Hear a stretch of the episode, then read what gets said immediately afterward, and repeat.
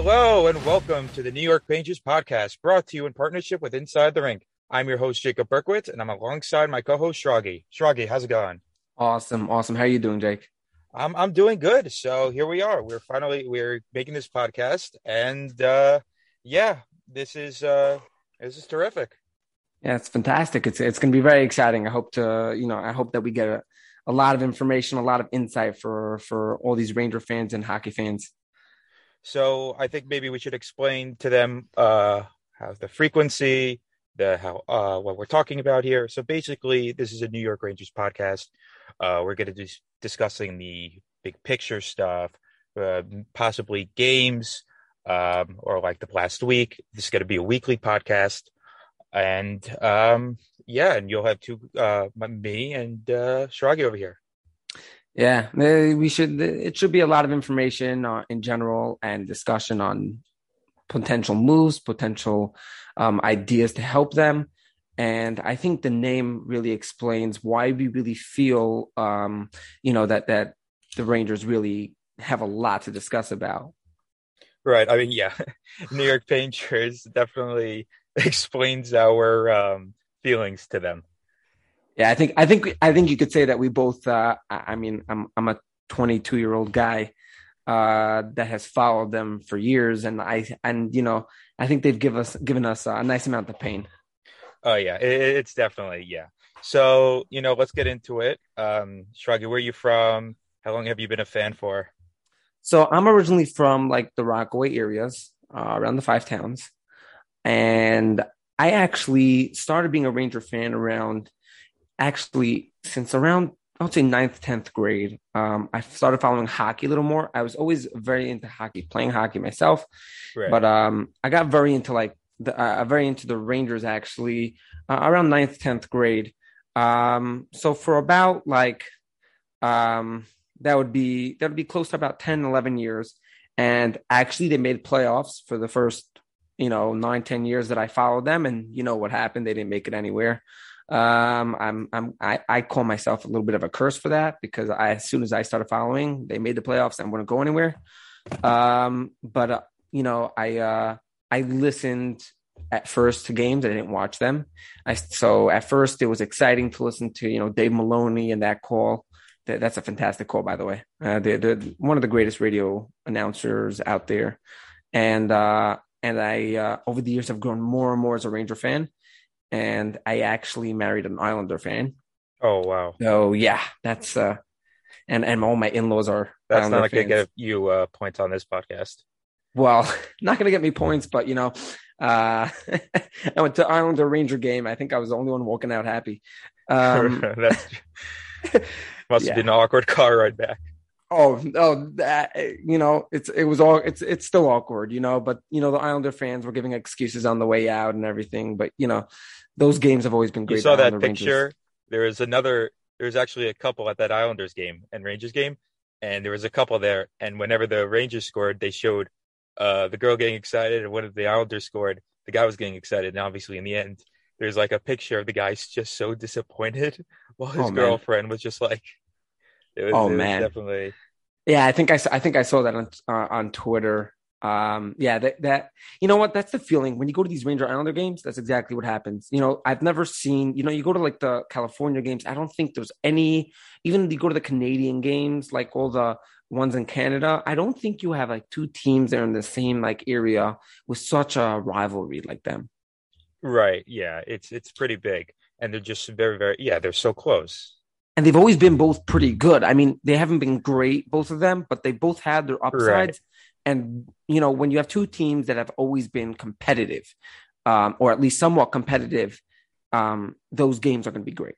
And I remember games when it was six five and the shots are flying all over the place and there's nonstop action for the entire game. You didn't want to. I remember those nights. You know, you watch you watched and listened to those games and you didn't take your eyes off the TV.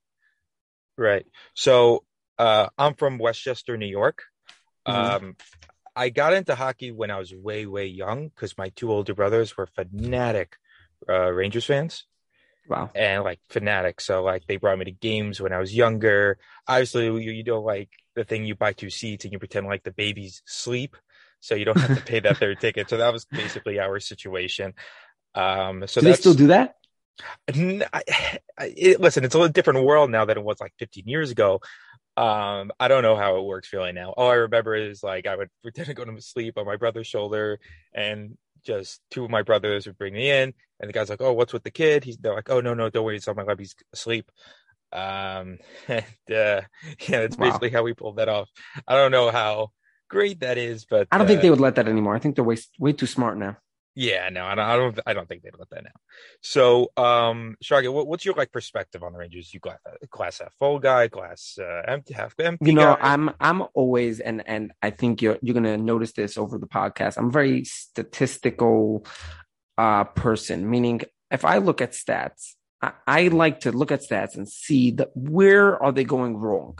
I'm a very positive guy meaning I like to always look at games and try to take out what was there that really, you know, if they just did a little better or they really, you could take out of that and say, this was a bad loss, but, you know, you could look at certain things and say it's good. I have a lot of anger in the, from the past that really I could say that led up to being the fault of what we have now.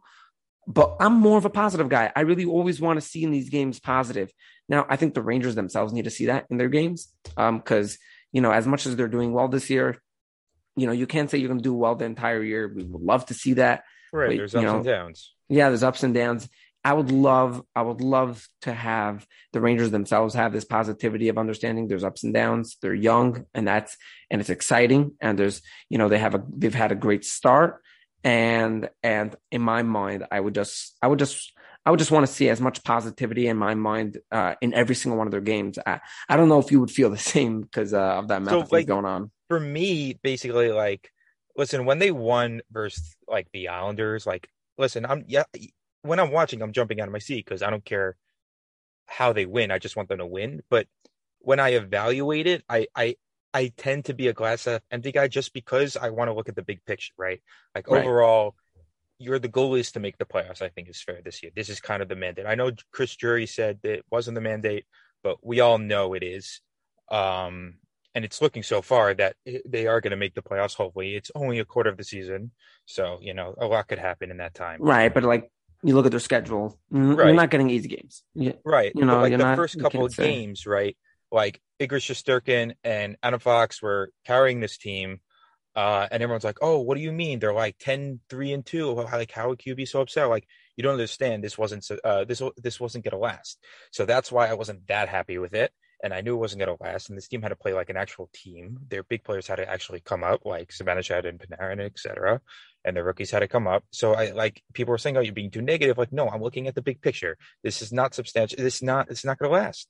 So now, obviously, the past couple of games, I think I have a different perspective on it, especially after the Boston game.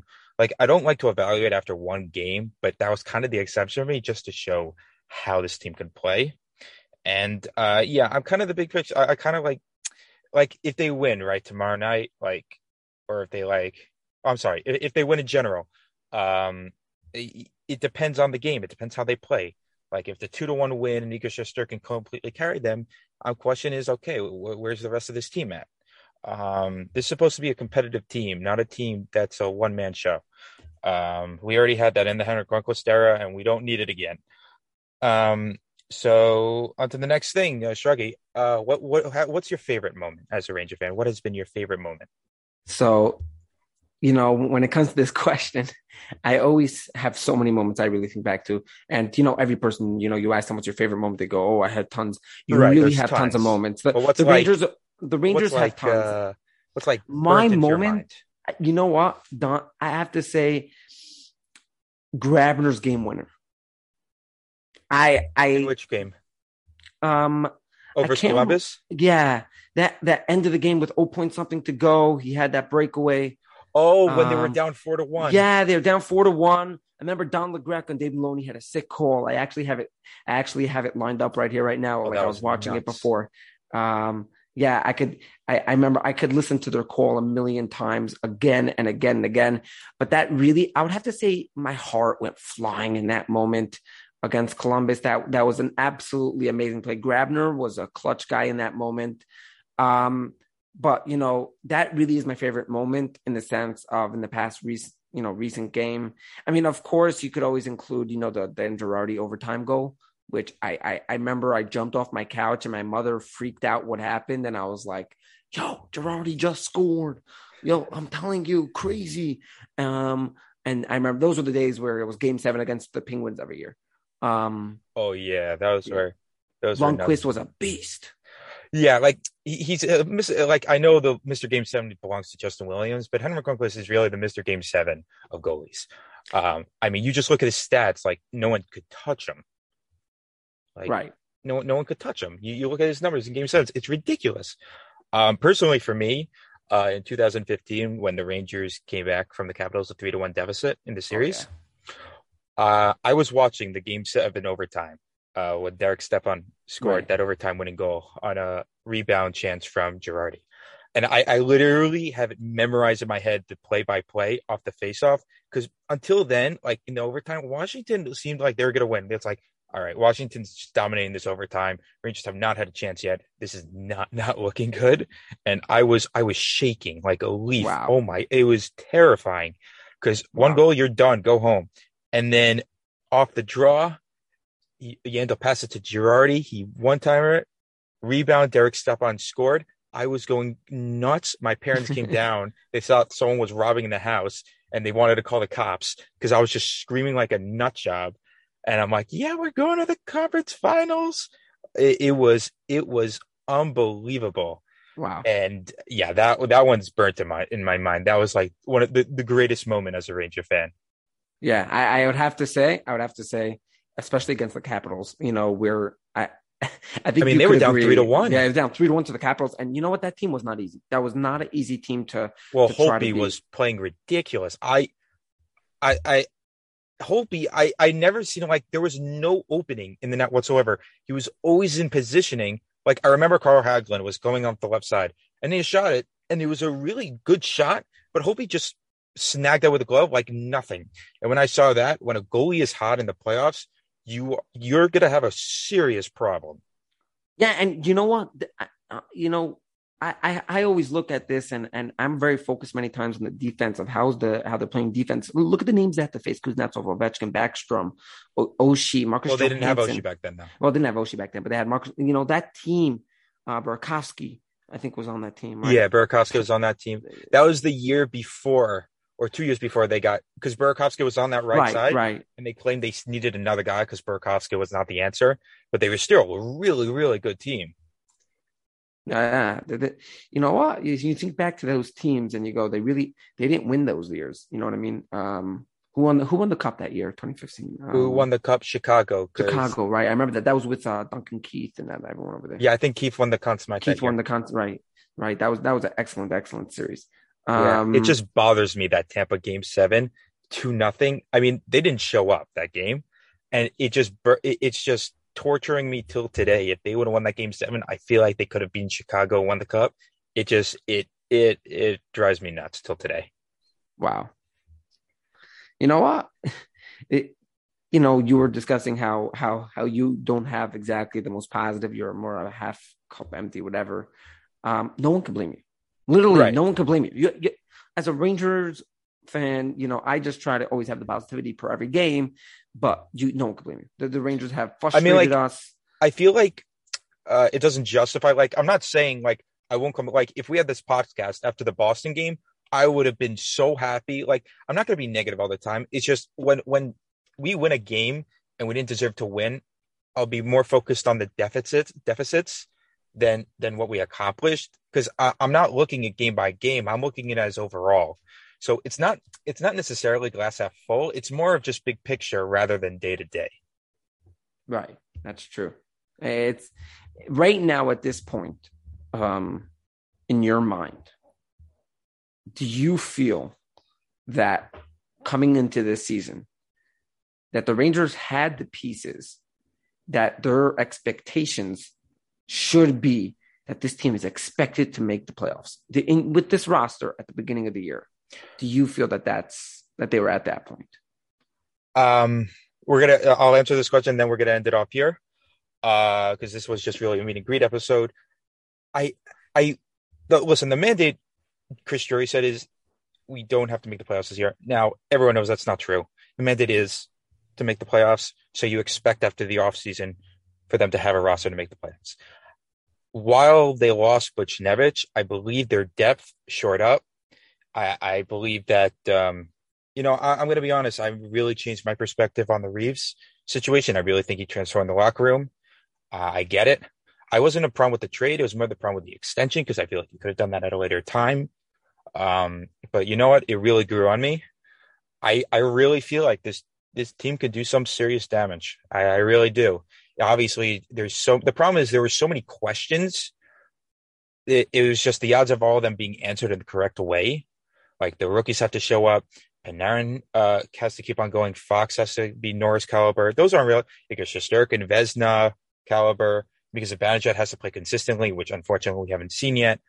Um, Chris Kreider just took a leap out of nowhere.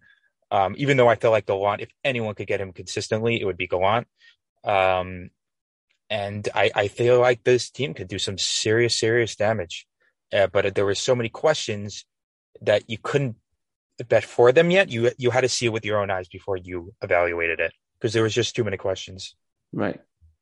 Right. Absolutely. So I guess we'll end it off here. Uh, this will be a weekly weekly podcast, and um, we'll see you guys next time. Absolutely. All right, looking forward, Jacob. All right, take care.